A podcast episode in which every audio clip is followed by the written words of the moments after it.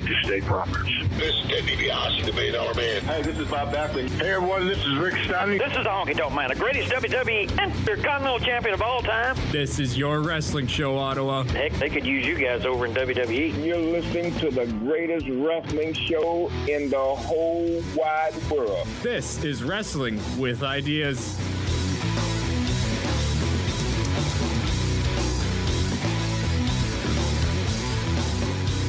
Welcome inside the CKDJ studios for Wrestling with Ideas right here on CKDJ 1079, Ottawa's new music.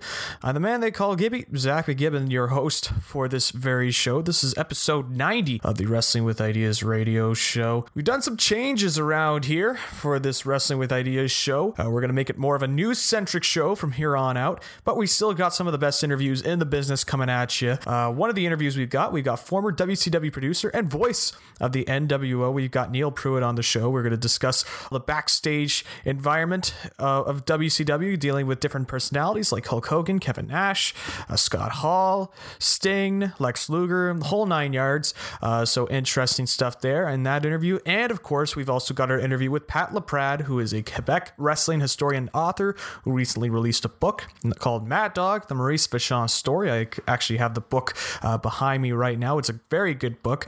Um, and one of the things, too, that he's on for is the Femmes Fatales 20 show that's right here in Ottawa. Uh, that is going to be going on on February 24th. And guess what? We've got two tickets for you. Uh, so tune into the interview and learn how you can win two tickets to the Femmes Fatales 20 show. Uh, it should be a very fun show, some great talents on there, so you'll definitely want to tune in and learn how to win those tickets. But for now, let's challenge your thoughts and wrestle with some ideas. All right, let's get into our first bit of wrestling news, and it's our most recent stuff. We're not even going to be talking about some wrestling. We're going to be talking about the business side of wrestling. Uh, this is some interesting stuff. The fourth quarter earnings for WWE were released today, and it's interesting how the company is growing. So, revenue overall in WWE has increased by 10% to a little over $800 million. And a whole bunch of different sections of the company's revenue also increased. So, the media division revenue, which is the most important one, uh, it increased by 11%. Live events revenue, so that's stuff like going to do shows at stadiums, uh, arenas, uh, venues, the whole nine yards, they increased by 5%. The consumer products, so stuff like uh, cups, t shirts, hats, foam fingers, whatever, uh, that increased as well by 5%. And even a genuinely bad money loser in WWE Studios, their revenue went up as well to 18.6 million dollars as compared to the 10.6 million the year prior. So business in WWE is booming right now. Um, although obviously we're not in a wrestling boom period, but uh, the business is looking good. Uh, things are up. Now, one thing to note as well is this is all revenue. This isn't profit.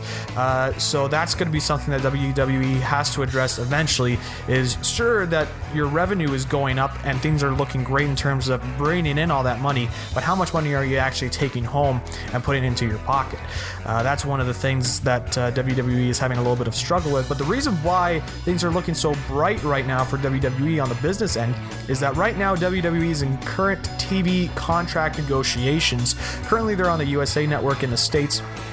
And right now, like television rights fees are just so high in terms of trying to get uh, the fee- the rights uh, to television. Uh, TV currently is going down, obviously with cable cutting. So companies are shelling out big dollars to try and own the exclusive rights to different programming. And obviously, WWE is a big media conglomerate in which they can uh, produce some content and get it released uh, to different platforms. And that's what we're seeing as well with a whole bunch of different television shows with Monday Night Raw, you got SmackDown, you got Main Event, you got 205 Live, you got all these shows being produced, you got the Mixed Match Challenge that's going on Facebook Watch right now.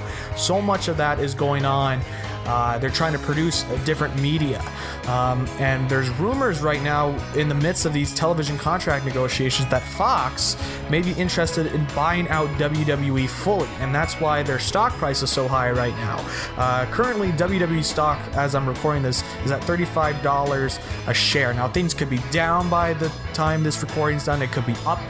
Um, but it's fascinating. They're currently at record highs in terms of stock. And the way these television uh, rights fees are going to go how they're going to negotiate a new deal. Are they going to go to Fox? Are they going to stay on USA Network? Maybe there's a surprise bidder that comes in. You never know. It's something to keep an eye on because that's going to really impact WWE's business. Um, so fascinating stuff there.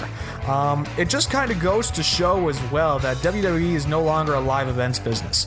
You know, back in the late 80s, early 90s, even like going into late 90s during the Attitude Era, um, they were mainly focused on trying to get as much people into the building as they could now with television and the way things are going, if you get that big rights fee, because a whole bunch of their overall revenue comes from their TV contract with USA Network. It's well over $200 million uh, that they're bringing in each year. Um, and it's a contract that allows the money to go up. It's one of those, uh, I guess you could say, layer earning contracts where they start off small for a bit, but each year they get more of a boost in terms of their revenue, and USA Network's paying them more money to keep them on. Um, and it's it's fascinating. And one of the things too is a lot of people are focused on the television ratings. And right now, television ratings for WWE aren't necessarily amazing in terms of other TV. I'm sure USA Network is very happy with the ratings no matter what because they're still one of the highest rated shows on cable TV. But WWE back in its day could pull in 4.0s and 3.5s. Right now, they're around the 2.2, 2.3 area in terms of television ratings. Um, obviously, they'd want to get that number higher, but you know, with the way things are going right now in terms of creating content, uh, putting it, you know, their TV rights deal, um, and currently their contract negotiations to try and find maybe a new home for Monday Night Raw, SmackDown Live, all that stuff it's something to keep an eye on for WWE, and it could also be a big indicator on where the business goes from here on out. Uh, will we see creative really start to put the put on the gas pedal to try and create some interesting storylines and get some more people involved with the product to watch it? Uh, that will really help betterment uh, their t- television deal. So it's something to keep an eye on in WWE. Uh, of course, these fourth quarter earnings from 2017 look very promising, and with WrestleMania coming up as well, expect their stock to go up a little bit more uh, because obviously there's so much interest in WWE around WrestleMania time where people will want to invest and they'll try to make a bunch of return as well. And they've got the big WrestleMania Stadium show with over 70,000 people coming in. Things are looking good for WWE right now, and don't let anybody else tell you otherwise, apparently at least on the business side. Creative side, well, that's an entirely different story in of itself. You better stay focused here. I'm sure he thought he had this match won at that point, as we all did. Our next big thing of news is uh, pretty interesting. Uh, WWE 205 Live. Some of you may not have been watching it, some of you may have been watching it. Uh, but the past couple of weeks, the shows have been really good. If you're wondering, man, the quality of the shows have gone up. I wonder why that is. Well, it is being reported now that Triple H is now in charge of the creative in terms of WWE 205 Live. He is the final say in terms of what goes over the air for WWE 205 Live. So Vince McMahon no longer in control of it. Uh, now that's some interesting news right there. We already know that Triple H could do some great stuff. We saw that with the Cruiserweight Classic. NXT obviously is probably his biggest project. Uh, the UK tournament, the, uh, the Mae Young Classic. Uh, so he's definitely got the ability to make some great content for WWE. Um, and we're starting to see it now here. The WWE Cruiserweight Championship is on the line in a tournament right now, a 16 man tournament. They're bringing up some people to wrestle. We've seen Roderick Strong debut uh, for the WWE 205 Live brand. They're starting to put a little bit more emphasis on the wrestling, which I think is what it should have been right from the start. Uh, we're starting to see some elements of the Cruiserweight Classic being put into 205 Live. So I'm really enjoying the product so far. Uh, I'm liking Triple H's influence on it so far. Let's see if this is consistent. Let's see if it's able to continue on. Um, one of the things I'm interested in is Jeremy Borash, another little tidbit of news here, was recently signed uh, by WWE, long-time TNA and Impact Wrestling employee. Uh, kind of shocked everybody. Everybody thought that Borash would stay with TNA for life, uh, but he is sticking with WWE and he's apparently going to be a part of Triple H's crew at NXT. And for the future, when Triple H eventually takes over Vince McMahon in terms of the head regime, uh, Borash's role would increase, and he's going to be part of Triple H's squad. So that's some interesting stuff there. I wonder if he has a hand in what's going on on 205 Live as well. That's something to look out for. But right now, 205 Live is looking good, and you know what? As a fan of wrestling, I love some good wrestling, and I'm sure everybody else does. And 205 Live certainly is delivering the goods right now. Let's hope it stays consistent. Let's hope it's not just a short term thing. Let's hope that Triple H's vision of 205 Live and bringing some cruiserweight classic elements into the show uh, really helps to exemplify it because 205 Live, there were some good moments to it. Drew Gulak has looked good. Um, I like Mustafa Ali. Um, I like some of the wrestlers there. Um, I just think that it's not really must see television. Hopefully, Triple H uh, is able to turn it around and make it some must see TV. And our final bit of news that I want to relay across is New Japan Pro Wrestling's Strong Style Evolved show will be live on AXS TV. This is a big news for wrestling fans. Obviously, this is the second live showing of New Japan Pro Wrestling on US television. The first one being their G1 special last year, also on AXS TV.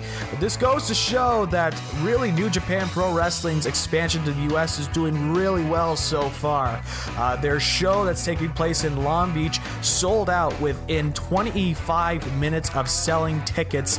Over 5,000 tickets sold for this show. A lot of hype around it, especially for the American fans. No announcement of any of the cards just yet in terms of who will be facing who, but we've already got confirmation that Hiroshi Tanahashi, Kazuchika Okada, Tetsuya Naito, and Kenny Omega are definitely confirmed to be at the show, which definitely helped with the selling of tickets, especially with the involvement of Kenny Omega, who's turning into one of the hottest stars outside of WWE. And I'm sure WWE must be very, very happy to see that if they want to hire a new wrestler into the company. But I don't think that's going to be happening for quite a while. And I think Omega is very happy where he is in New Japan.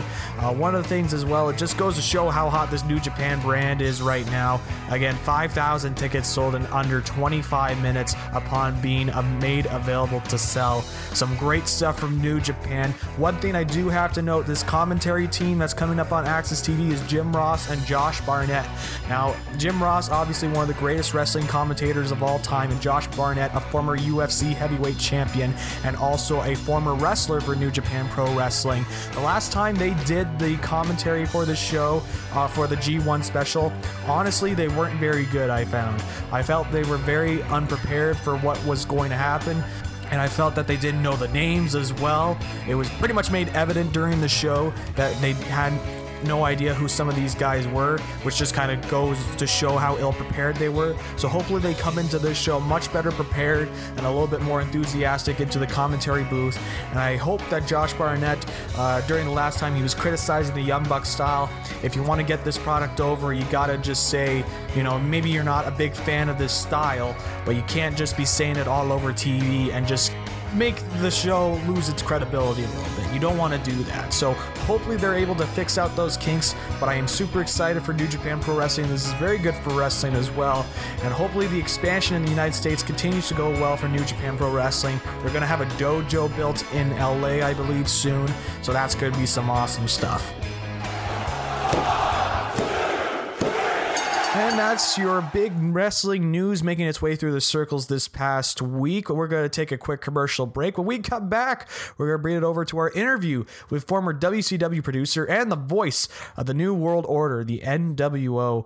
We have Neal Pruitt coming on the show, and of course, talking about the different segments he produced for WCW and a whole bunch more. You're listening to Wrestling with Ideas right here on CKDJ 1079, Ottawa's new music. Ted DiBiase, the Million Dollar Man, and you are listening to Wrestling with Ideas. And if you want to get your money's worth, stay right here because everybody's got a price for the Million Dollar Man.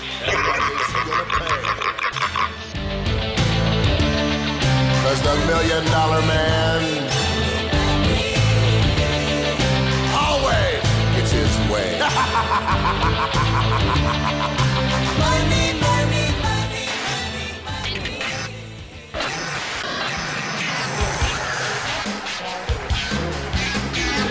Hey, everybody, you're wrestling with ideas. This is Neal Pruitt from New World Order. We'd like to thank Zach for having us on, and we hope you listen to Neal Pruitt's Secrets of WCW Nitro. They get a chance. Thanks.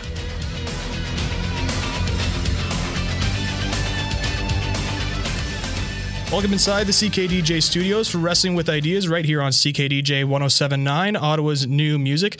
I'm Zach McGibbon, and on the line with me, he is the voice of the NWO. He's a longtime producer for WCW, and now he's the host of the Secrets of Nitro podcast. I have on the line with me Neal Pruitt. Neal, how are you doing today? New World Order. I just thought I'd get that out of the way real quick. awesome. Awesome. I always love to get that out of the way. Uh, but how are things going with you, man? Wonderful, Zach. I appreciate you having me on. I'm really looking forward to talking to all the great folks of Canada.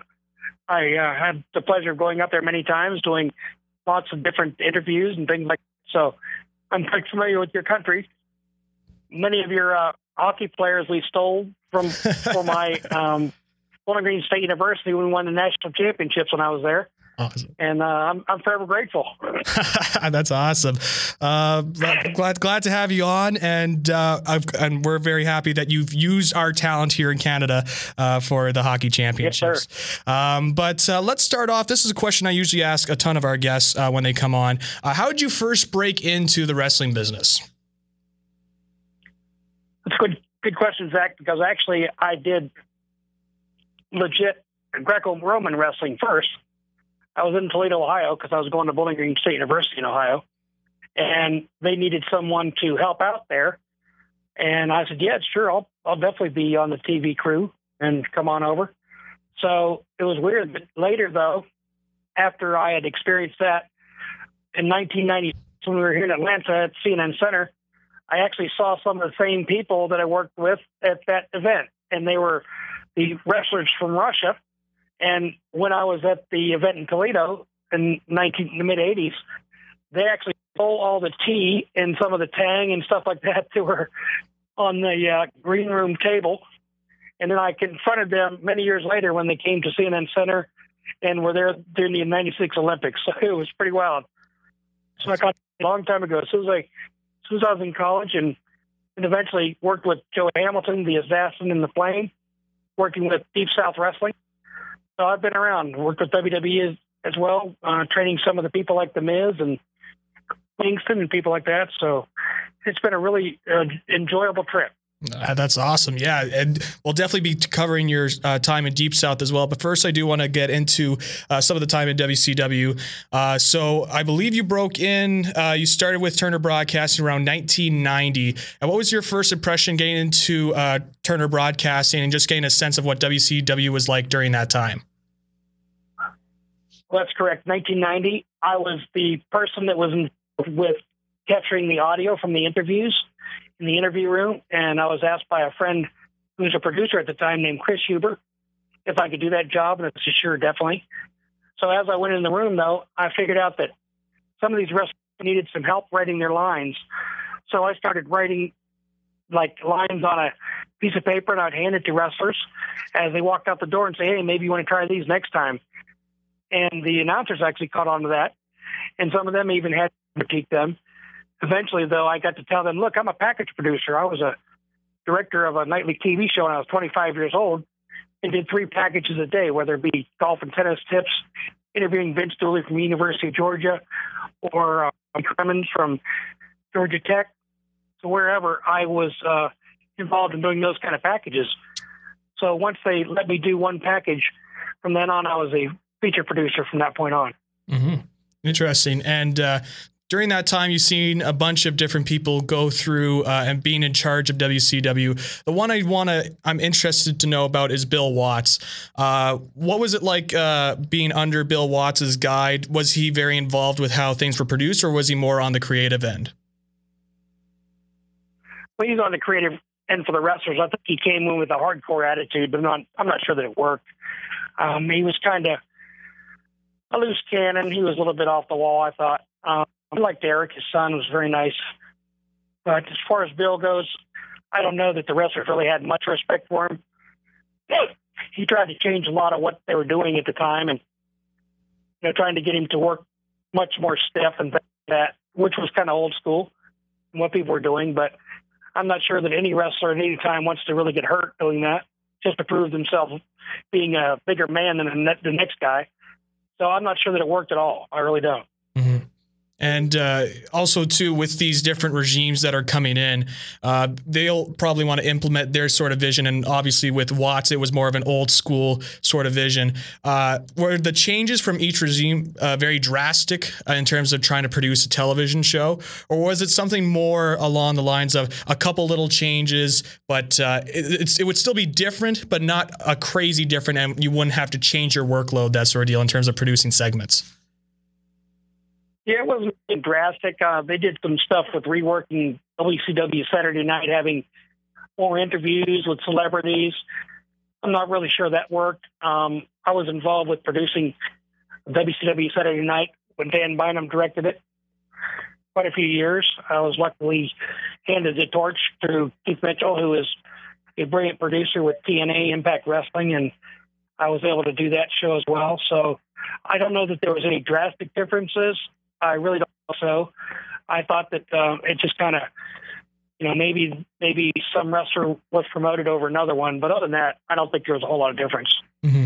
And when you were first coming in as well, uh, how did the boys treat you in terms of uh, when when their segments were being produced? Obviously, you were mentioning how uh, you would write lines for them and they were pretty good. Um, but overall, how was the treatment from the boys to you in terms of uh, making the segments for them, the trust that they had in you in order to make uh, the segments uh, come out good for TV? Well, Zach, I was really lucky because having done the sports show that I did I had been around professional athletes for a few years, and I really knew how to treat them and kind of what they needed from me. There's a trust factor there, yes, and there's certain ways you talk to them. You don't, you can't be timid or afraid, and I was never really impressed with anybody's celebrity anyway. So I kind of treated them as if they were just a regular friend that I would talk to, whether it be like somebody like you on the radio or just somebody that was a friend of mine. So I really they they found out pretty quickly that I wasn't intimidated by them, and I wouldn't have any hesitation to try to put them in line if they needed to get there for during the interviews or whatever. We had to get a lot of uh, interviews done. We had to do them quickly and efficiently, and we made sure that happened. Luckily, we had a enforcer in the room, which was Gene Anderson, who was uh, you know Anderson. Excuse me. So that helped a whole lot to have the right people in the room. But I really never had many issues with them. They knew I was there to help them as best I could, and I proved it every time out. I hope. Mm-hmm. So that's really relationship between wrestlers and myself. It was a good. Absolutely. Um, and uh, transitioning a little bit more uh, when Bischoff started to come in, was that sort of the point where you kind of realized that things are really starting to uh, rapidly grow in terms of uh, the popularity of WCW, or just in terms of a shift in attitude uh, to how WCW? Because at that time, a lot of people within the company kind of viewed themselves as the number two promotion, but now with Bischoff coming in, he wants to try and go overtake McMahon uh, and that sort of deal. Did you notice like a shift in where uh, the mindset of the company changed? Uh, in terms of producing segments, uh, writing for TV, that sort of deal? Definitely uh, inside track on this one because Eric Bischoff was actually kind of the third announcer doing all the, I guess, control centers, you might call them, where he would say who's going to go against who where. So Eric and I had worked together in the interview room quite a bit, and I found that Eric had an excellent work ethic. I was taught he was a really on the top of his game back then, and he had good ideas. So with those good ideas, I thought that he was probably the most influential person in charge. They, they let him run with a lot of those, you know, ways of doing things. And excuse me, I thought it really worked out in the end. Um, Eric really brought a lot of fight. He brought a lot of the major players, obviously, from the WWE, and it really made us, you know, be able to compete with Vince. And that was a lot of fun. Mm-hmm. And definitely, and uh, one of those big players, as you mentioned, uh, Hulk Hogan coming in around '95 uh, to the company. Uh, what was it like uh, producing for him? Did you ever get the chance to produce segments for Hulk Hogan? And if so, uh, what was it like producing for him? Did he have sort of an idea on what he wanted from his segments when they were being produced? Yeah, I produced a whole lot of segments with Hulk. I probably did more than anybody with him. The after the whole parade thing was done in Disney, I really didn't have a whole lot to do with that. I did edit packages out of that, but then I was in charge of the meeting between Ric Flair and Hulk Hogan to sign the contract with Ted Turner. And I still have that contract here in my basement somewhere. I'd have to look for it, but I had them both sign it. And uh, they, the, the funny thing about it is, if you actually read the contract, it says, "I will do whatever Neal Pruitt says when he says," and stuff like that. So I threw in a couple of my own little phrases in there, which was a lot of fun. I also worked with and on the set of uh, Paradise, whatever, Thunder in Paradise. Yeah. So we did a segment there. And when Flair got beat up in the field, which was kind of one of my most controversial videos probably ever, I wasn't a huge fan of it myself, but it involved a lot of helicopters and uh, Hummers and monster trucks and lots of NWO guys beating up Flair in the field. But the cool thing of it is, is we had to shoot that with one camera to some of the shots in the limousine.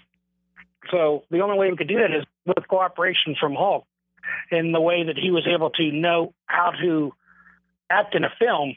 Because when you do a single camera film style shoot, you oftentimes have to have people just back up like three or five seconds and you know do the same thing over again so we can capture it at a different angle. So that was one thing that I was really impressed with. He knew right away exactly what I needed to do and why, and he really never had any question as to why I wanted him to do anything even with the NWO, really, there was times where they would talk about different phrases that they would use, and they'd talk about funny things for maybe 15 minutes straight. But oftentimes, those thought processes wouldn't go together very well. So I had to have them do transition lines for me. Kevin Nash is probably the most difficult, but Hulk really never gave me much of a problem.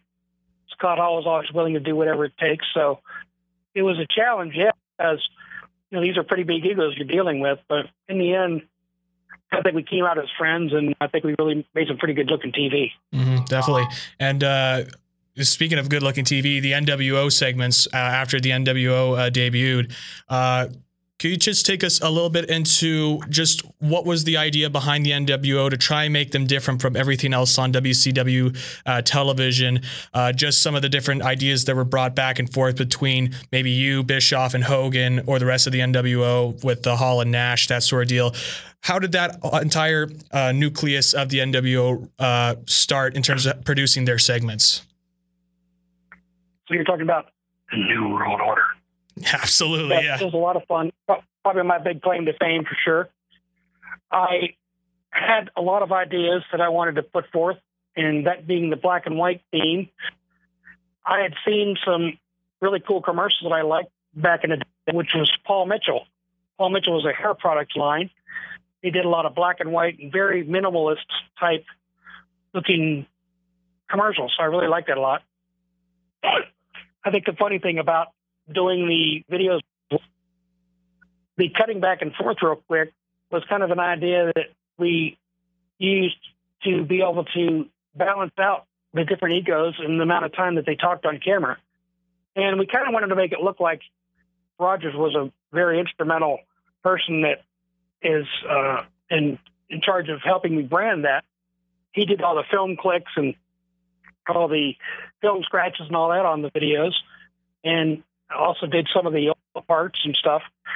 So when we were doing those segments, we would bounce ideas back and forth. But one thing I think is probably the most innovative that came out of the NWO was something that I had kind of wanted to do and really thought it would be very good for the fans to be able to experience an interview like this. I handed Scott Hall my own VHS camera and said, Scott, you know, just look at the other guys and just kind of show us what it looks like to be in this interview and to show the big lights and stuff they were facing towards you and the cameras are everywhere and all the people in the background and what it was like to interact with the other wrestler. And I think that was probably the most innovative thing of all that I think really got people's attention and kind of put them inside the interview, which I think really helped with the popularity of all of it. Mm-hmm. Definitely. And uh, earlier branding, on, branding, a whole lot of fun. Yeah, definitely. Um, and uh, in terms earlier, you were mentioning in terms of egos and that sort of stuff, uh, and trying to deal with them.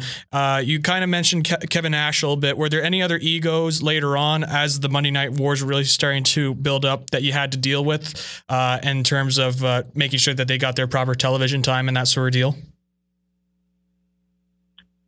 Yeah, I mean, I wasn't really sure how like say the Warrior, the Ultimate Warrior was with me. Um, I know I had a backstage incident with Goldberg one time. We were in Nevada in Las Vegas, Nevada. It was around a Halloween Havoc deal, and I don't know what was with his contract with Eric or whatever, but he didn't know who I was, so he didn't really care about my job and what I had to say. But everybody backstage knew who I was and knew that I carried at least a little bit of authority. And I was saying, look, dude, you got to get this interview done. He goes, well, I don't care about your interview. I said, well, I do because it's part of the show and I got to get it done now. So a little bit of argument up there.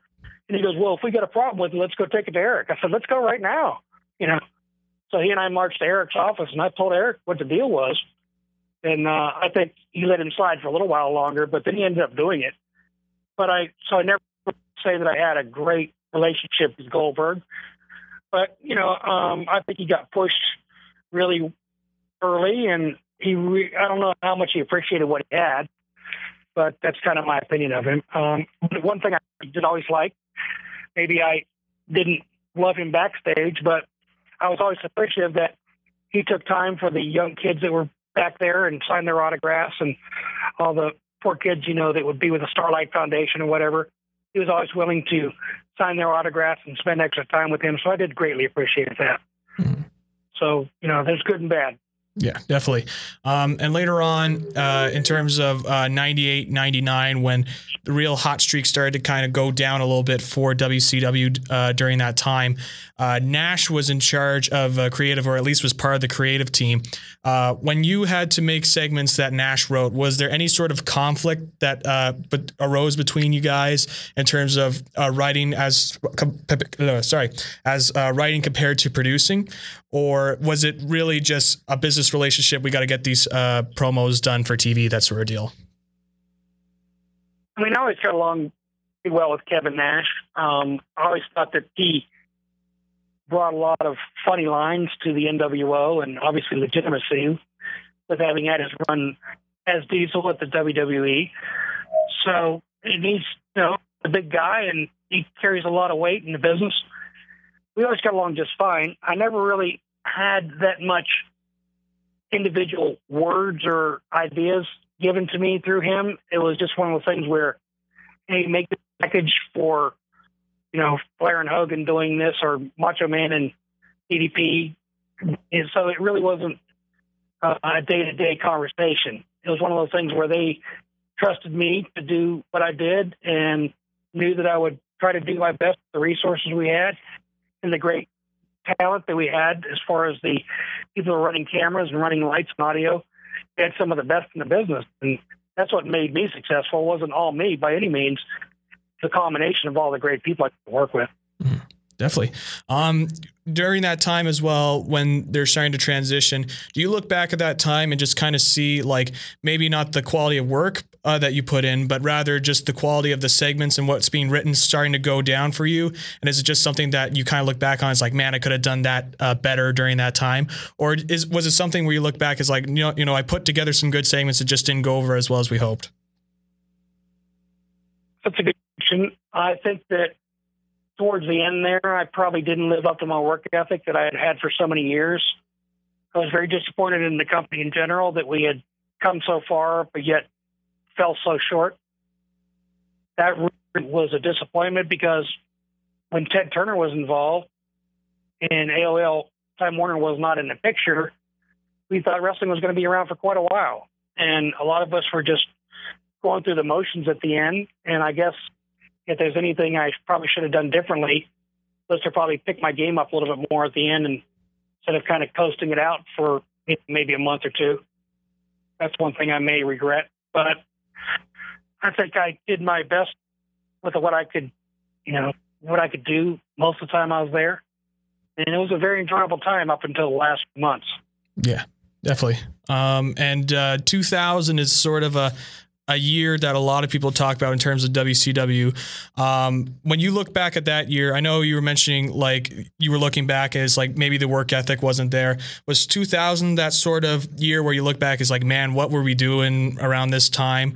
Or were you looking back at 2000? Because there's some there's there are a couple wrestlers as well that say they look back at 2000, they don't see it as bad as what sort of the fans make it out to be. What what say you? Do you do you think that year 2000 uh, was something that kind of gets uh, a little bit uh, uh, I guess you could say, crapped on a little bit too much, or do you think it was uh, in terms of that year in WCW uh, rightfully, you know, criticized for? So I'm wrestling with ideas here, Zach. You have to probably maybe put me in on who was in charge, but I do remember some of the strangeness that Vince brought to the company. Mm-hmm. I wasn't fully on board with a lot of his ideas. I mean, giving the actor the belt, him taking the belt, I thought was really childish BS. Some of the making fun of Jim Ross, I wasn't real happy with. So yeah, there were some segments that I just thought was somewhat juvenile. Really didn't work. Um, but then again, throughout my career, there's quite a few things that I thought were strange ideas that I didn't think would be very popular, and frankly, I don't think they ever were. Dungeon, Dungeon of Doom being one of them. Um, trying to think of what else. The, the uh, Yeti was a weird idea. Okay. Um, so there there are a few flops along the way. Maybe Kevin Nash's character Oz that was kind of out there. So you know you never you never hit a thousand. You never bat a thousand. Mm-hmm. So you got to try things and you got to see what works and move on. Mm-hmm. And uh, I, I, don't want to be too down on uh, WCW because there was definitely some great stuff. Obviously, we mentioned the NWO and some of the great stuff that came out of there. Uh, we also mentioned to uh, some of the stuff that I kind of want to bring up, going back a little bit. Uh, Kevin Sullivan versus Chris Benoit, that sort of uh, feud is actually a really good feud that I wish more people kind of knew about. Um, what was your role in terms of playing up that feud and terms of producing for that feud? A lot of it was done live, so I really wasn't involved with a lot of those. I thought it was kind of strange that they brought real life into the whole wrestling genre there. I mean, I know it, it did work. I was a fan of Chris Benoit's work. As a matter of fact, about a month before the tragedy happened, I was actually uh, producing and directing for WWE's Deep Wrestling. MVP was going to have a match with Chris Benoit, and his son was at ringside. And it was just a nice time where Chris said, Hey, you know, take a look at these moves, see what you think looks more devastating. And I was honored to have Chris do that. We had known each other at WCW. I don't think we knew each other well, but I always had a respect for his work and a lot of other the a lot of the other Canadians you have up there. I know some of them don't claim to be from Canada, but I've always uh, liked people like uh, Ivan Koloff, and I thought um, Abdullah the Butcher was kind of a sideshow attraction, but I've always been a huge fan of Edge. Hmm. Every time I met him, he was just such a great guy and so gracious to me.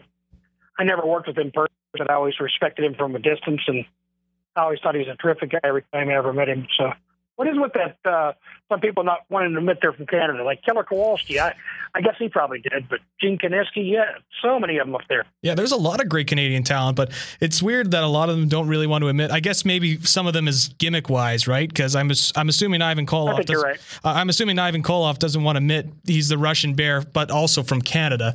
Um, but uh, right. that that that would be a weird gimmick. Well, how about Roddy Piper? Uh, Roddy Piper, yeah, coming from Scotland, the, the Canadian Scotland, you know, I, I mean the, yeah, the. Scottish Canadian. That'd be hilarious. I'd actually want to yeah. see that on TV. I was fortunate enough to go to Bret Hart's house.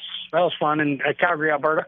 Oh yeah, beautiful place he had up there. He was really nice to let us in his home and had a really good time with him. So yeah, it was. I've had a lot of good times in Canada. Yeah, there's uh, so I'm I'm assuming you've been inside the famous Hart Dungeon as well. Uh, if if you've been to Bret's place, or or was Bret's place at a different location at that time? It, it was actually not that far away, but we just didn't get to go in there. I I don't know. Uh, we were really in a hurry, and we were doing a lot of things. Uh, we just kind of were there like for a few hours, and we left. It was probably a four-hour trip to Calgary, Alberta. Didn't get to go to see Banff or anything. I didn't get to see anything fun up there, but um, we did really like have a great time with Bret, and it was cool to go in and see all the trophies and everything he had. Mm-hmm. Yeah, definitely. Um, He's quite the writer too. Yeah, yeah.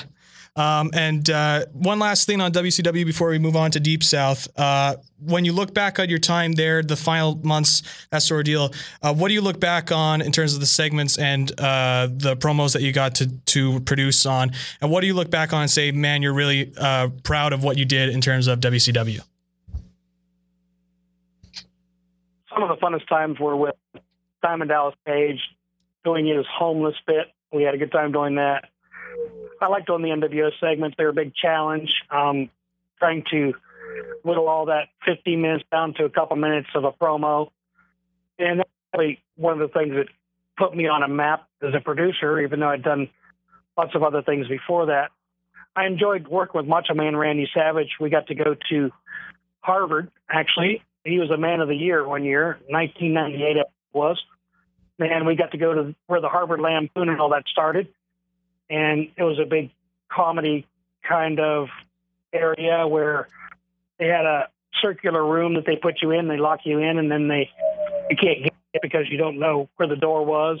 I mean, just weird things like that. A lot of the fun times with Jim Ross and uh, doing stuff for WPIX New York. We went all over New York, and Tony Schiavone and Larry Zbyszko, Chicago. I mean, I've been blessed, man. I've been very lucky, and it's been a wonderful journey, and I, I would like to do it again. It was mm-hmm. a lot of fun. Definitely. Um, let's go on to Deep South now uh, and uh, your time there. Um, first impressions going to Deep South as compared to working from WCW? It's kind of a weird circumstance because there had already been someone there that was supposedly going to produce for Deep South and Joe Hamilton was kind of taxed with this person, but it was falling apart. So they needed someone to come in and make a show happen. And Jody worked with him before I even got to WCW. He knew that I could make it happen. So he talked with John Laurinaitis, and they agreed that I would be able to come in and make a show happen. What was weird though is Danny Davis had a situation up at W, which is totally different than what Deep South was. OVW was charging for people to come in and learn how to wrestle, and a whole side business going that we really didn't have at Deep South. And Danny Davis was using all his own equipment. And they expected me to do the same thing when, in fact, it really doesn't work very well like that. You could see NXT and all that. They had really nice equipment. It's kind of strange because they picked my brain to find out what they should buy for all of that. And in the middle of the night, they came to McDonough, Georgia, and took all the stuff and headed to Florida. It was kind of a weird parting there. I think I could still probably talk to a lot of the people at WWE. I don't know that they really frown on my work too much.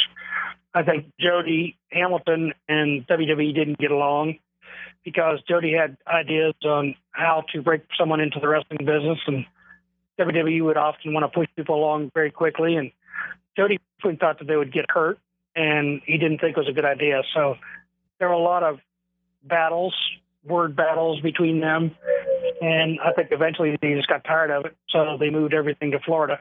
They never invited me to go. It was an interesting project to be able to work on, but you know, times move on, and sometimes it doesn't work out, and that's one of the situations it didn't. I'm still proud of the work I did down there. We didn't have any money for graphics or hardly for get props or anything. We kind of had to our own stuff. But uh, I think it's still airing on FITE.com and some other places. So you'll be able to see people like Kenny Omega or MVP or some young Kevin, uh, young uh, Mike Knox, who was really great. And another guy that never really made WWE but was very gifted was um, oh, his last name was O'Reilly, Ryan O'Reilly, and you get to see young Ryback a lot of people under Kofi Kingston when he first started. So yeah, there's a lot of people that you know Zack Ryder, people that had wrestled with us. And obviously, had their, they had their names changed, but they're really good at what they did, and it was fun to have that much talent that was young and ready to learn, hmm. and learning and wanting to listen. and they had already seen a lot of my videos from NWO and all that. So I really didn't have to sell my too much. They kind of already respected me going in.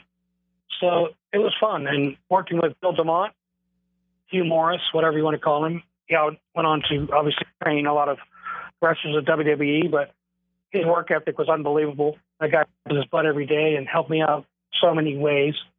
And always worked with Joe Hamilton was enjoyable because we respected each other for what we did. And he just kind of left me alone. And we made, I think, good things happen on a very small budget.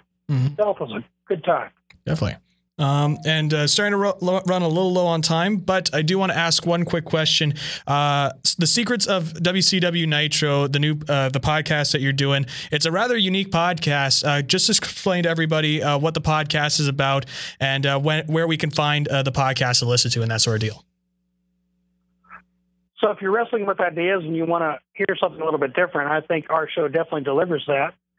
We dissect different formats. We look at segments that you may have seen and break them down and tell you exactly how to do them, how we did them, how much time was involved, what the techniques were that we used to get them done.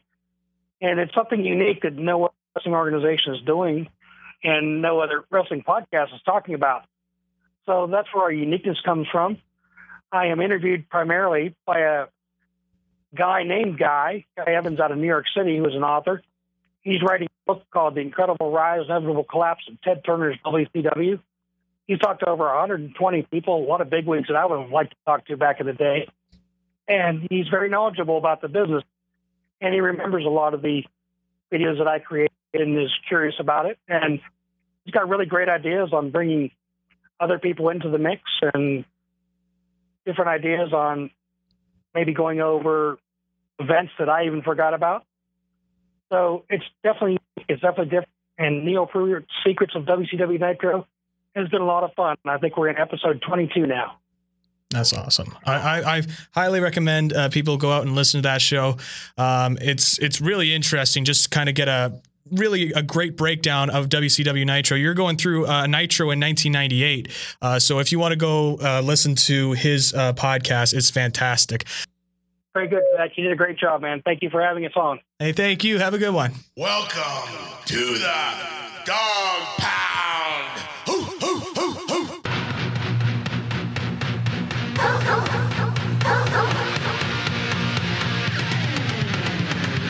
Hey everyone, this is Rick Steiner. You're listening to Wrestling with Ideas. Hoo, hoo, hoo.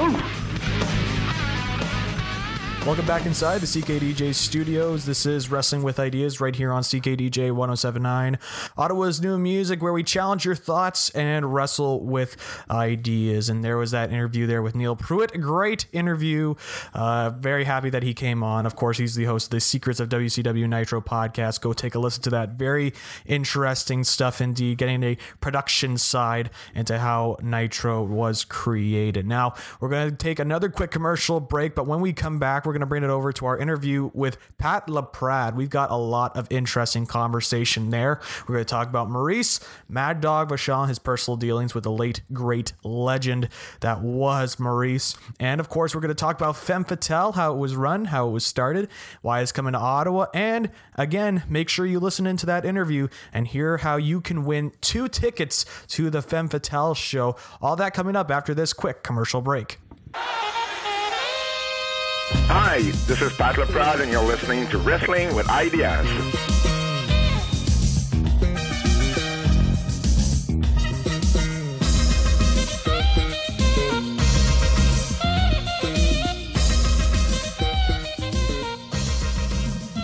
Welcome inside the CKDJ studios for Wrestling with Ideas right here on CKDJ 1079, Ottawa's new music. I'm Zach McKibben, and on the line with me, he's done quite a bit in the wrestling business. He's a Quebec wrestling historian. He's an author of three books, including the book I have in my hand here right now, Mad Dog, the Maurice Vachon story. And he's here to help so promote the Femmes Fatales show that's occurring right here in Ottawa. That is going to be February 24th. I have with me is Pat Laprade. How are you doing today, Pat? Very good yourself. Uh, very good. I'm glad to have you on the show, and I'm really excited to have uh, you on. I just finished the Mad Dog book. I actually have it in my hand right now, just for proof. I've hit it into the mic, so that is proof that I actually have it in my hand. I'm not saying words. Uh, so uh, I really enjoyed this book, uh, and I really want to get into it first. Uh, what inspired you to write this book about uh, Maurice Vachon, the Mad Dog? Well, uh, Bertrand Hébert and myself, uh, who, who, both uh, wrote the book, um, we uh, first wrote a book on the history of Montreal wrestling back in uh, 2013. Uh, we wrote an English version of the book first, as weird as it sounds, but you know, because no uh, editors and uh, no publishers in, in, the province of Quebec wanted to uh, edit us because they thought wrestling was dead for too long in Quebec and all that. Obviously, they were wrong. Uh, but uh, so we published the book in uh, Mad Dogs, Manchester and Screwjobs in February of 2013. Then uh, it got some some press even here in, in, in the French market. so there's a French publisher who published a French version of it in October of the same year, October of 2013. And as we were um, scheduled to go to our first uh, big Montreal book fair uh, with the book here in Montreal in November, that very same day, uh, Maurice passed away. So we were like, swarmed by so many phone calls, so many media people wanted to talk to us about Maurice uh, that you know the, that night when we went to uh, the, the the book fair, we met with our editors, and you know, and our editors have seen all the publicity that Maurice's death, you know, uh, had in Montreal. It was in every news bulletin. It was in, and the next day it was in you know every every newspapers. Uh, it was all over the place. So uh, we talked to them about you know maybe doing a, a biography uh, on Maurice, and uh, they thought it was uh, you know a good idea. We published the book in April of 2015 in French, and it got picked up by ECW Press, who were our, were our publishers for the um, Montreal book as well, and it was released uh, last September. So that's that's how we uh, we got the book going. Awesome, and and I believe you mentioned in the book as well. You actually knew uh, Maurice. Uh, you had a couple of uh, talks with him. Could you just describe the his character and what uh, how, how, knowing him you kind of felt like a friend to him, that sort of deal? I mean, uh, the first time I ever um, ever ever uh, contacted Maurice was for the uh, Quebec Wrestling Hall of Fame that I had uh, started in 2005, and because uh, I, I, used to work for a promotion here in Montreal that was run by a former wrestler Paul Leduc, uh, who was very good friends with Maurice. So he gave me his, his phone number. I called Maurice, asked if I could get his address, and explained to him about the, the Hall of Fame thing. He said sure, because Maurice was such a generous guy, and and that's something that I witnessed myself at the time, but I didn't know how. You know, he, you know, he, he was generous throughout his life. You know, he was that. He, he, he was generous with his with his uh, coworkers. He was generous with his family, and I could witness it myself because uh, every time I was sending him a ballot for the Hall of Fame, uh, he was sending me back the ballot, but with I don't know, sometimes six or seven, eight by tens signed by him. Uh, the very last time that he that he actually voted, uh, before you know the, the because you know he, he started doing Alzheimer and all that, and and before the disease was was too advanced for him to be able to vote. The very last time he, he sent me the ballot, he sent it to me a little late. So he said he, he wrote a note on the envelope saying maybe I'm maybe I'm late for this year, but uh, you know I mean I'm I'm I'm not too late for next year, you know. And and uh, he says you know something like uh, keep going, you're doing a good job, I'm proud of you. And you know, this is handwriting. You know, this is not like from a computer. You know, it was his handwriting from Maurice Vachon. I was like, wow. You know, I, I never met him by then. You know, and he came to Montreal in 2008, 2009 uh, for his introduction in the uh, Quebec Sports Hall of Fame. Uh, so, uh, so, so he came here. That was actually the very first time I uh, I met with him. Uh, we play cribbage. I play cribbage with Paul because they were, you know, his brother Paul the Butcher Vachon was here. And uh, it was Paul and Maurice against myself and Paul's wife. so I play cribbage against the Vachon brothers, which is quite insane. Uh, and uh, and and uh, and yeah, so that was the first time I met him. He was such a class act all the way. And then I started going to um, National Wrestling Hall of Fame in Waterloo, Iowa, uh, and that was you know the the Hall of Fame he was attending every year, uh, and uh, you know so I you know I met him there a few times, and actually the July of 2013, uh, a few months before he passed away, that was the last time that Bertrand and I uh, actually saw him, uh, and by then the disease was you know quite advanced. You know he had trouble even finding his name. You know so that was that was so sad to see him like this. But at the same time, his wife was with uh, was with him, uh, and um, and every time a fan wanted a photo, you you know she would say she would say Maurice, you know, a photo with with the gentleman over there, and and you know the rest of the time you would you know stare to the floor, and you know he wasn't really you know, into it. You know, you can see, you know, he didn't really know where he was all the time. But every time his wife was telling him, "Hey, you know, there's a there's a gentleman who wants a photo," he would his face would lit up. Big smile, the big, you know, smile that we always known Maurice for, and and he would take the picture, and right after he would go back into his his bubble, you know. So it was quite you know, bittersweet to see him like this, you know. Um, but you know, I cherish every every moment I was able to uh, to pass with Maurice. Mm-hmm. And when you were starting to do your research into the book, uh, what was the thing that really stuck out to you about Maurice uh, when you learned about uh, him uh, and just his career in general? What was something interesting that you didn't know before about Maurice until you researched it? How it wasn't about research; it was more about doing interviews because it was it was how the wrestling business saw Maurice. I was saying that Maurice was a generous guy. Well, he helped so many people in the business, people that we were not even aware of, and and we couldn't even understand how these people felt about Maurice. We had guys like Pat Patterson, Roddy Roddy Piper, um, who, who told us without Maurice, we would have not gotten a career in this business that all you know that's strong words coming from you know everybody knows who Roddy, Piper was. And everybody knows you know that Pat Patterson you know became uh, became that genius you know behind the scenes and all that. And and and they they think that you know without Maurice they they would have not gotten the career they had. Piper especially uh, told us that um, you know, to me, Maurice was kind, you know, was like a father, and and without Maurice, there would have been no Roddy Piper, and I want this to be in your book. so so so that was really important to him. Um, and, uh, and and so many other guys from from his brother Paul Vachon to to René Goulet uh, that Murray started in uh, in Minneapolis to Baron von Raschke. Um, he was just you know a, an amateur wrestler named Jim Raschke who, who was a prelim guy in the AWA, and Murray's brought him back to Montreal to team with him and and and made him a German Baron von Raschke, and and you know his career re- really like started there. You know, so so I mean, um, he helped so many people, and so many people are really thankful for Maurice uh, nowadays. That that that's the thing that I was so amazed to uh, to to to learn about.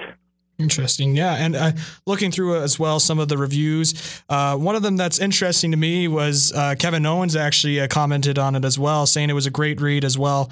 Um, did you reach out to Kevin in terms of the book, or did Kevin just find out about the book and said this was a really good book?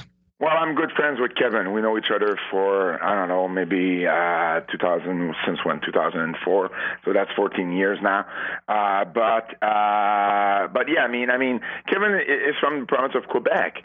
If you're in the, you have to understand one thing. Maurice, by the end of his career, you know, he he, he took his retirement in 1986, but starting maybe in 1985, 1986, up until 1987, late 19, 1987, uh, and even the years after that, Maurice uh, became a huge celebrity in, in, in, in Quebec. He was well known because of the wrestling thing, but he started working in show business.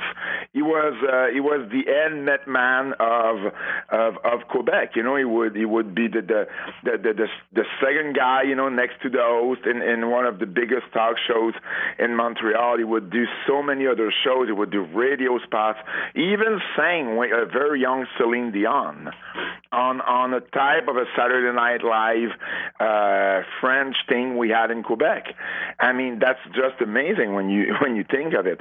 So he became, you know, he really transcended the world of, of professional wrestling in Quebec uh, to the point that you know he did he did beer commercials that were so popular and and and still are remembered today so so kevin like kevin was born in 1984 so so as as a as a as a as a child he grew up with with the name maurice vachon resonating that much. And so he knew and of course because you know he's in the wrestling business himself he he he read and he knew about uh, about maurice and all that. So so so it wasn't surprising that you know i think he says something like, you know, he never met Maurice or he never, but but you know, he heard all about his accomplishment because in Quebec, Maurice was and still is uh, to a degree a huge deal you know to to uh, to uh, to the population here so uh, so it was just you know generous of Kevin to uh,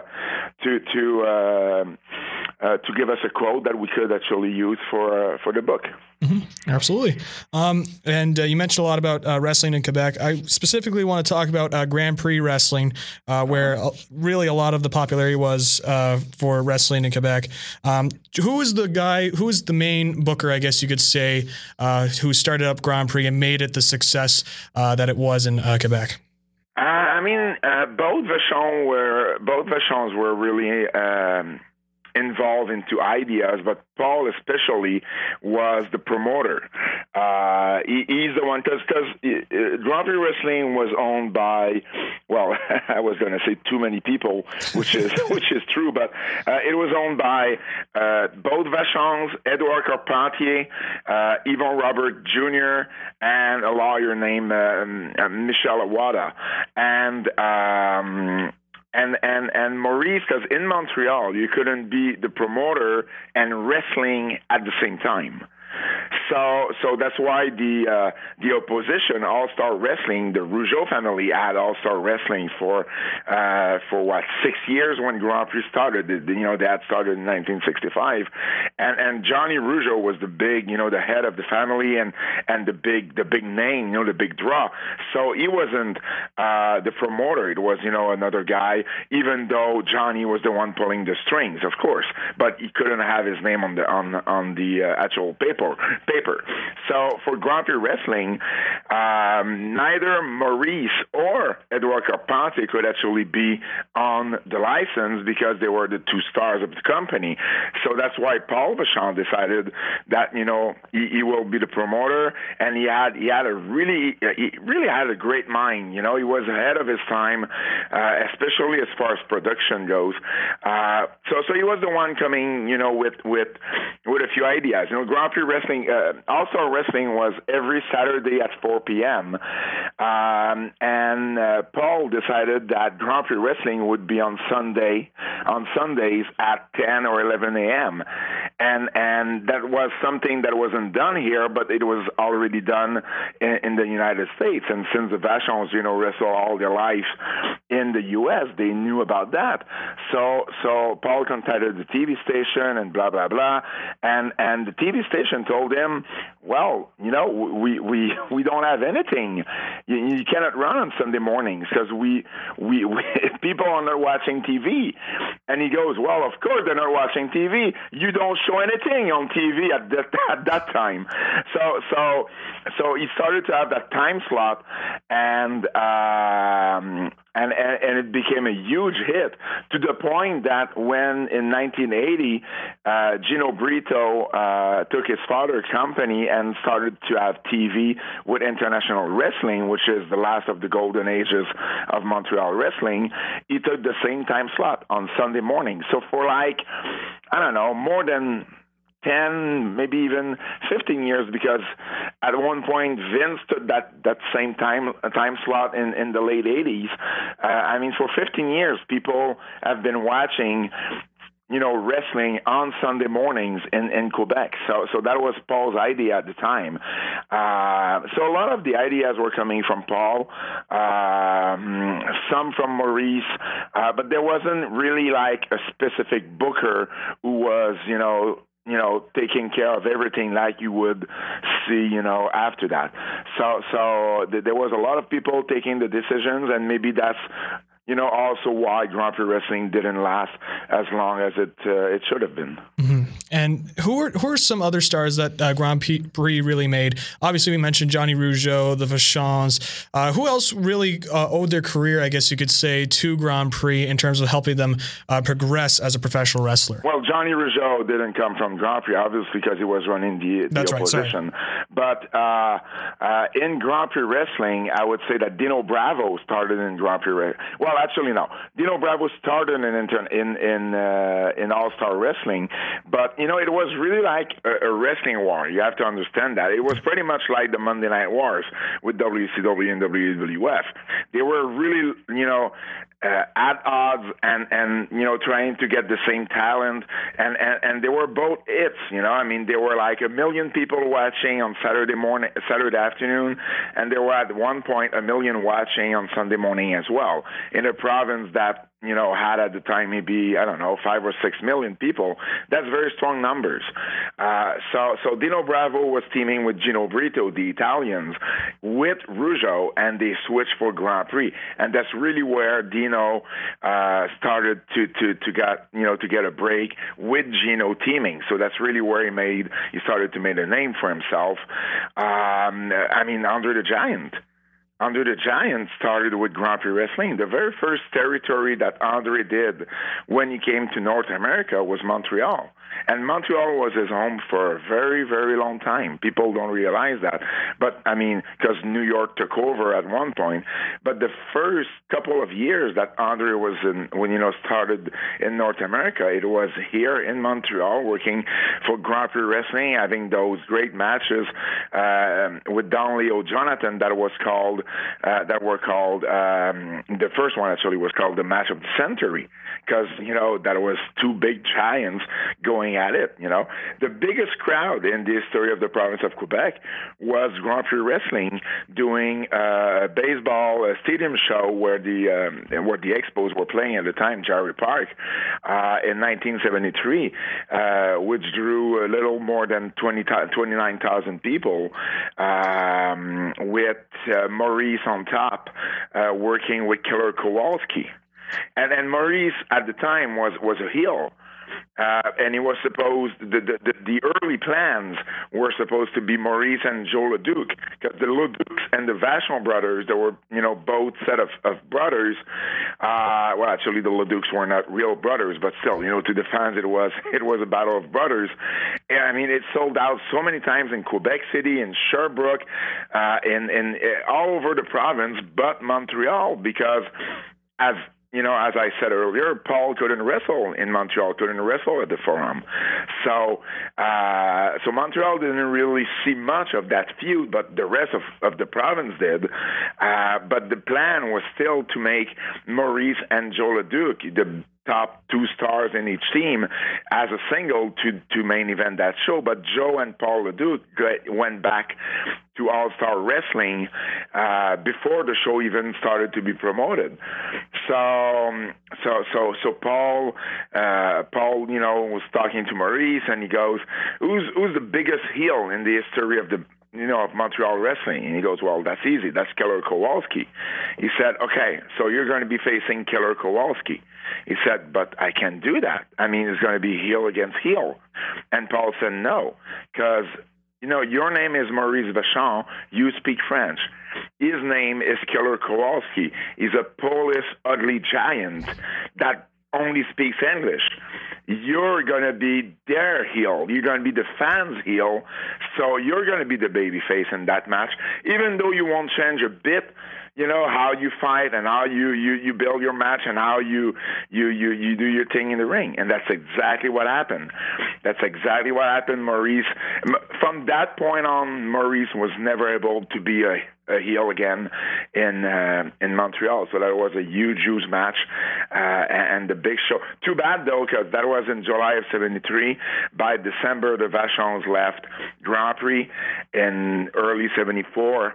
Um, there were uh, joint shows between the two promotions, and, uh, and, and I mean Grand Prix was never a player after that, and and All Star Wrestling kept going until 1976. Uh, so they kind of they they, they, they kind of won the war, even though when Grand Prix was really, really hot, uh, 1972, 1973, uh, they were bigger than, than All Star Wrestling, but just for pretty much like WCW in a sense. You know, they were bigger at one point in that rivalry, uh, but at the end, WWF won. Uh, pretty much the same thing happened here. Mm-hmm. Interesting stuff. So definitely uh, let people know to get the Mad Dog, the Maurice Vachon storybook. Uh, it's great, great book and a high recommendation. Uh, I believe it's on Amazon as well. If you want it to go grab it. Yeah. Uh, there's also are, an audiobook if people are into this. So uh, uh, there's an audiobook available as well. Awesome. so we'll switch gears now over to Femmes Fatales, which is one of the shows that's coming here to Ottawa, an all women's promotion, an all women's show. just to describe how uh, Femmes Fatales started and uh, why you decided to go with an all women's promotion. Yeah, well, uh, Femmes Fatales started in 2009, in September of 2009. Uh, there was a promotion before that called ALF, uh, which was a mix of, you know, mostly women, uh, but some some guys would, would, would be involved as well, um, some mixed matches and stuff like that. Uh, I was involved at the very beginning of ALF in uh, the summer of 2006, um, 2007, I mean, and I had left the promotion. I had other other stuff uh, other stuff at the time, so I left the promotion. Uh, it kept going until the summer of 2009, and it uh, it, it, it, it closed down. So uh, in September of 2009, um, Lufisto, who's a very well-known um, female wrestler on the uh, independent circuit, uh, who's from Montreal, from the province of Quebec, I should say. She's from Sorel. Um, her with two other people started the Femmes Fatales uh, promotion, and uh, a few a few shows into uh, into into the into Femmes Fatales, I started being involved because you know Lufisto is a friend of mine, and the people uh, who started that with her uh, were friends as well. Uh, so I started you know uh, being involved. I was announcing, I was re-announcing, I was interviewing backstage. I started to get you know you know, into the meetings and everything. So I was, you know, doing it. You know, I was. so one one day, the, the, the, there's a, a wrestler, the cheerleader Melissa, who said that I was kind of the uh, Jeremy Borash of Femmes Fatales, you know, because I was the jack of all trades, and I could do pretty much uh, everything. And um, and I just enjoyed the product. I really, really enjoyed the product. I, I loved it when the ALF promotion was there, but with Femmes Fatales, it was a higher skills, you know, higher quality of wrestlers wrestlers because there were more and more international wrestlers coming in. Uh, you know, over the years we got, uh, uh, well, I mentioned her, but cheerleader Melissa was one of the top in the business. Uh, we had Sarah Del Rey, who's now, um, whose real name is Sarah Amato, and who's uh, training all the uh, the women at WWE right now. Uh, I mean, Ember Moon that you can see on NXT, who is the champion in NXT, you know, wrestle at Femmes Fatales. Uh, Billie Kay that you see on NXT also wrestle at Femmes Fatales. So we had like Japanese, Australians, uh, Paige's mom, uh, Saraya Knight, who's such a heel. You, you got to see her work at least once in your life. She's so good at it. Um, she came to a lot of Femmes Fatales shows. So we had talent from all over the place, from Canada, from Montreal, from Quebec, from uh, uh, the States, uh, Europe, and, and, I mean all over the place. Uh, we're doing like I don't know, maybe three shows a year, two two to three shows a year.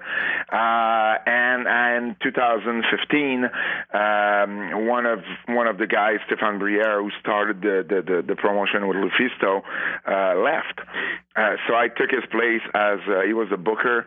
So I took his place as booker. We ran one show, and we were sponsored by a promotion here, NCW. Uh, that that's the promotion that we were with when uh, Femmes Fatales started in 2009.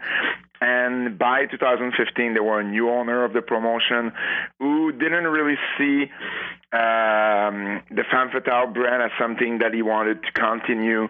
Uh, so uh, he, he, tried. So so so he, he, he told me and Lufisto that you know he wanted to have uh, is you know doing his own thing with this and and and uh, maybe book more local girls uh, and and less you know international talent.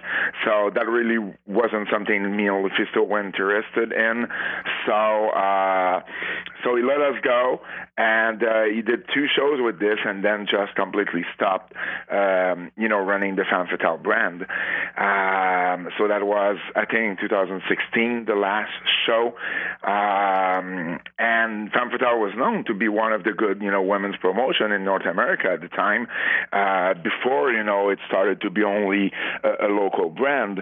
Uh, so, you know, it was always in the back of my mind that, you know, since then, no women's promotion was here in the province of Quebec. Uh, and uh, myself and another guy that I know for years, uh, you know, always, you know, talk back and forth about, you know, maybe uh, restarting the brand and all that.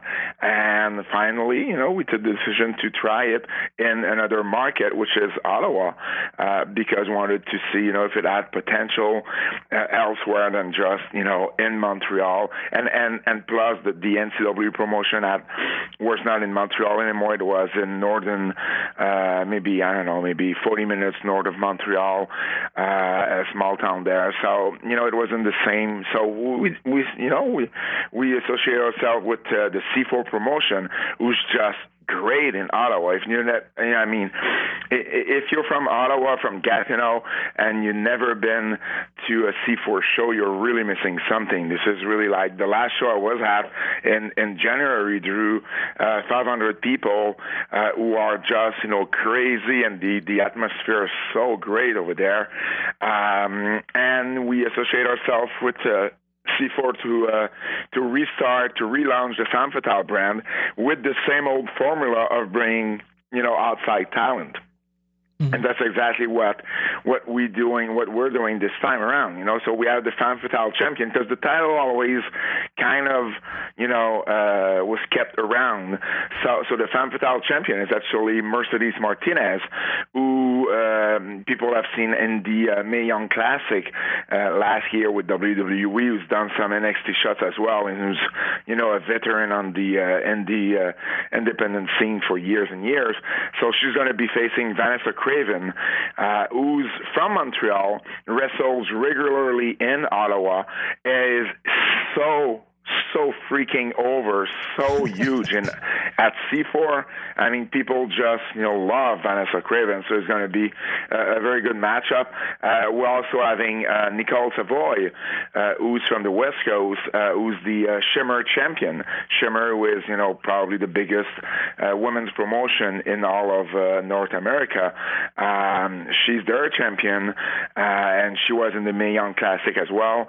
So she's she's coming to town to face Tessa Blanchard, another girl that you uh, uh, that people have seen on the uh, Mae Young Classic. Tessa Blanchard, who is the uh, the daughter of uh, of a WWE Hall of Famer and uh, member of the Four Horsemen, uh, Tully Blanchard. Um, so that's going to be another good one. Uh, former Impact Knockouts champion Jessica Havok uh, will face Samantha Heights. Uh, we also have uh, Hudson Envy from Ohio, uh, who will face uh, a local girl named uh, Stephanie the Striker Sinclair there. And we also have a tag team match with, oh, we also have Casey Spinelli, who's uh, wrestling Alexia Nicole, who's going to have a tryout very soon, if if uh, if I um, am correct.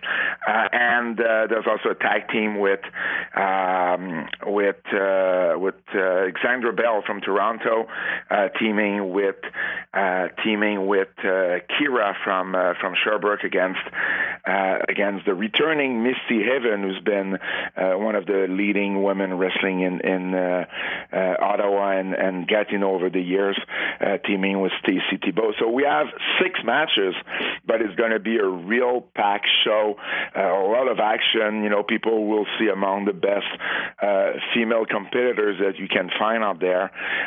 And there's a meet and greet at 6:30. Um, bell time is at 8 o'clock, and there's also um, an after party, um, an after party uh, following the event at uh, Grace O'Malley's at 1151 Ogilvie. So people uh, will be able to uh, to see some of the uh, talent there. Uh, I'm going to be there myself, and you know, so that's pretty much.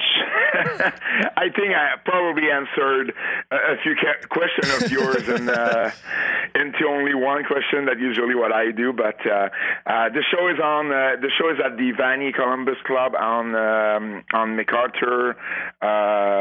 Uh, uh, MacArthur uh, Road, 260 MacArthur in Ottawa, and people can buy tickets there or also at Vertigo Records on uh, at 193 Rideau uh, in Ottawa as well, or simply online. If you go to the Facebook page, all the details are there. Awesome stuff. And one of the things as well, we are going to be giving away two tickets to Femmes Fatales. I know I'm going to be there. I'm super excited for this.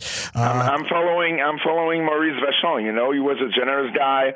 I'm a generous guy as well. So two tickets for your uh, listeners and uh, fans on uh, online. So uh, hopefully, uh, hopefully everybody will, will will enjoy the show. So yeah, keep your eyes out on the Wrestling with Ideas Facebook page. Once we upload the episode, make sure to like like it and share it to get yourself into the draw to get two tickets to the Femmes Fatales 20 show on Saturday, February 24th, 2018 at the Vanier Columbus Club. It's going to be a fun show and a lot of great talent. So thanks again for coming on, Pat. Uh, I learned a lot about uh, the history of wrestling in Quebec uh, and uh, it's learning, knowing some of the wrestling now and just kind of seeing where it uh, grew from uh, really opened my eyes and just to see where everything grew as for wrestling. So very happy to have you on, and uh, I wish you the best of luck on the Femmes Fatales show. Thank you. And if I may add, uh, uh, April 10 is going to be a great documentary on uh, on HBO, uh, co-promoted by HBO and WWE on Andre the Giant, which I'm a field producer uh, for, and uh, I'm also in the process of writing a biography on Andre the Giant alongside Bertrand Hébert, the same guy I wrote the Vachon book with. so if you can put that on your calendar, it's going to be another good one if anyone wants to uh, follow me on, on social media, Facebook, Twitter, Instagram, it's Pat Laprade. Thank you very much, Zach, for having me. Hey, thank you for coming on, Pat, and I wish you the best. Thank you. This is Jake the Snake Roberts. You know what you're listening to, don't you? Yeah, wrestling with ideas. Here's one idea for sure, though. You don't play with snakes. If you do, you get bit.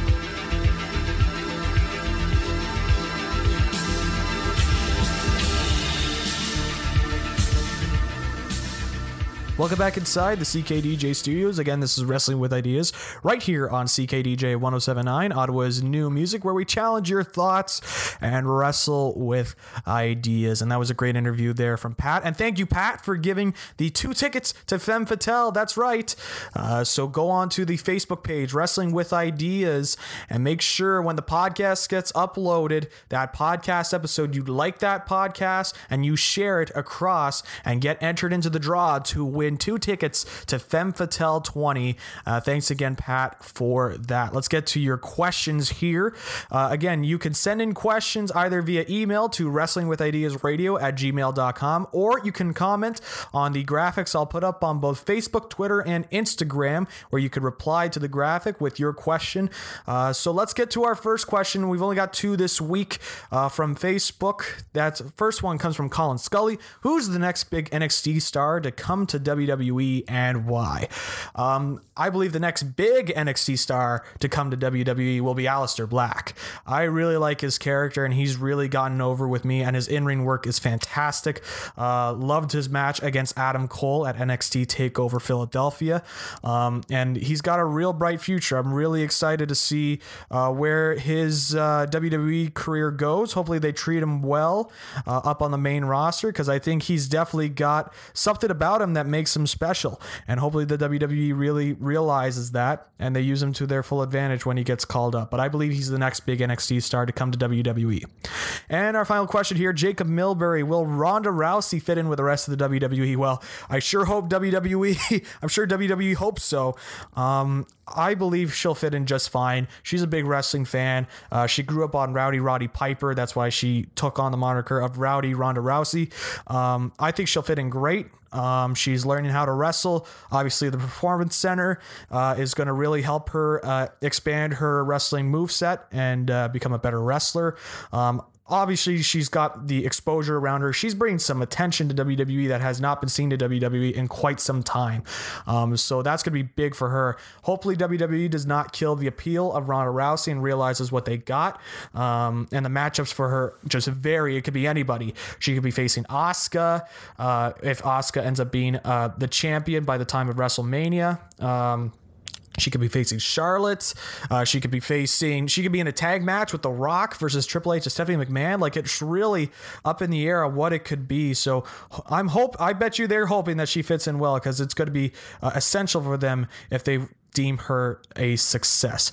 Well, that's going to do it here for this edition of Wrestling with Ideas, episode 90 in the books. And we got nine more episodes on the way. We're getting close to 100, baby. Uh, so, you, but if you want to hear the past 90 episodes, you can check out our archives at wrestlingwithideas.podbean.com. It includes interviews with the likes of Jake the Snake Roberts, Hacksaw Jim Duggan, Cody Rhodes, Ted DiBiase, Rick Steiner, Nick Aldis, the current NWA World's Champion, Eli Drake. Uh, the list goes on and on, and uh, you can go and listen back into the archives there and listen to those interviews and our past uh, reviews on different pay per views if you want as well. Also, too, I've got a special podcast exclusive episode coming up. Uh, we finally did the third disc review for the WWE unreleased DVD set, uh, which was a lot of fun to do. I'm glad uh, Marco helped me out with that. Uh, so that will also be released as well onto the Podbean. Uh, so that'll be two episodes of Wrestling with Ideas coming up this week. So it should be a fun one. Uh, but until then, guys, have a good one. You have just listened to the greatest wrestling show on the planet. If you want to listen to older episodes of the show, including full interviews, make sure you check out Wrestling with Ideas on Podbean and on the Podbean app, or listen to us on our new SoundCloud page. We can also be found on iTunes, Stitcher Radio, TuneIn Radio, Player FM, and many more. Make sure you keep on tuning in every Thursday at 6 p.m. to Wrestle with Ideas.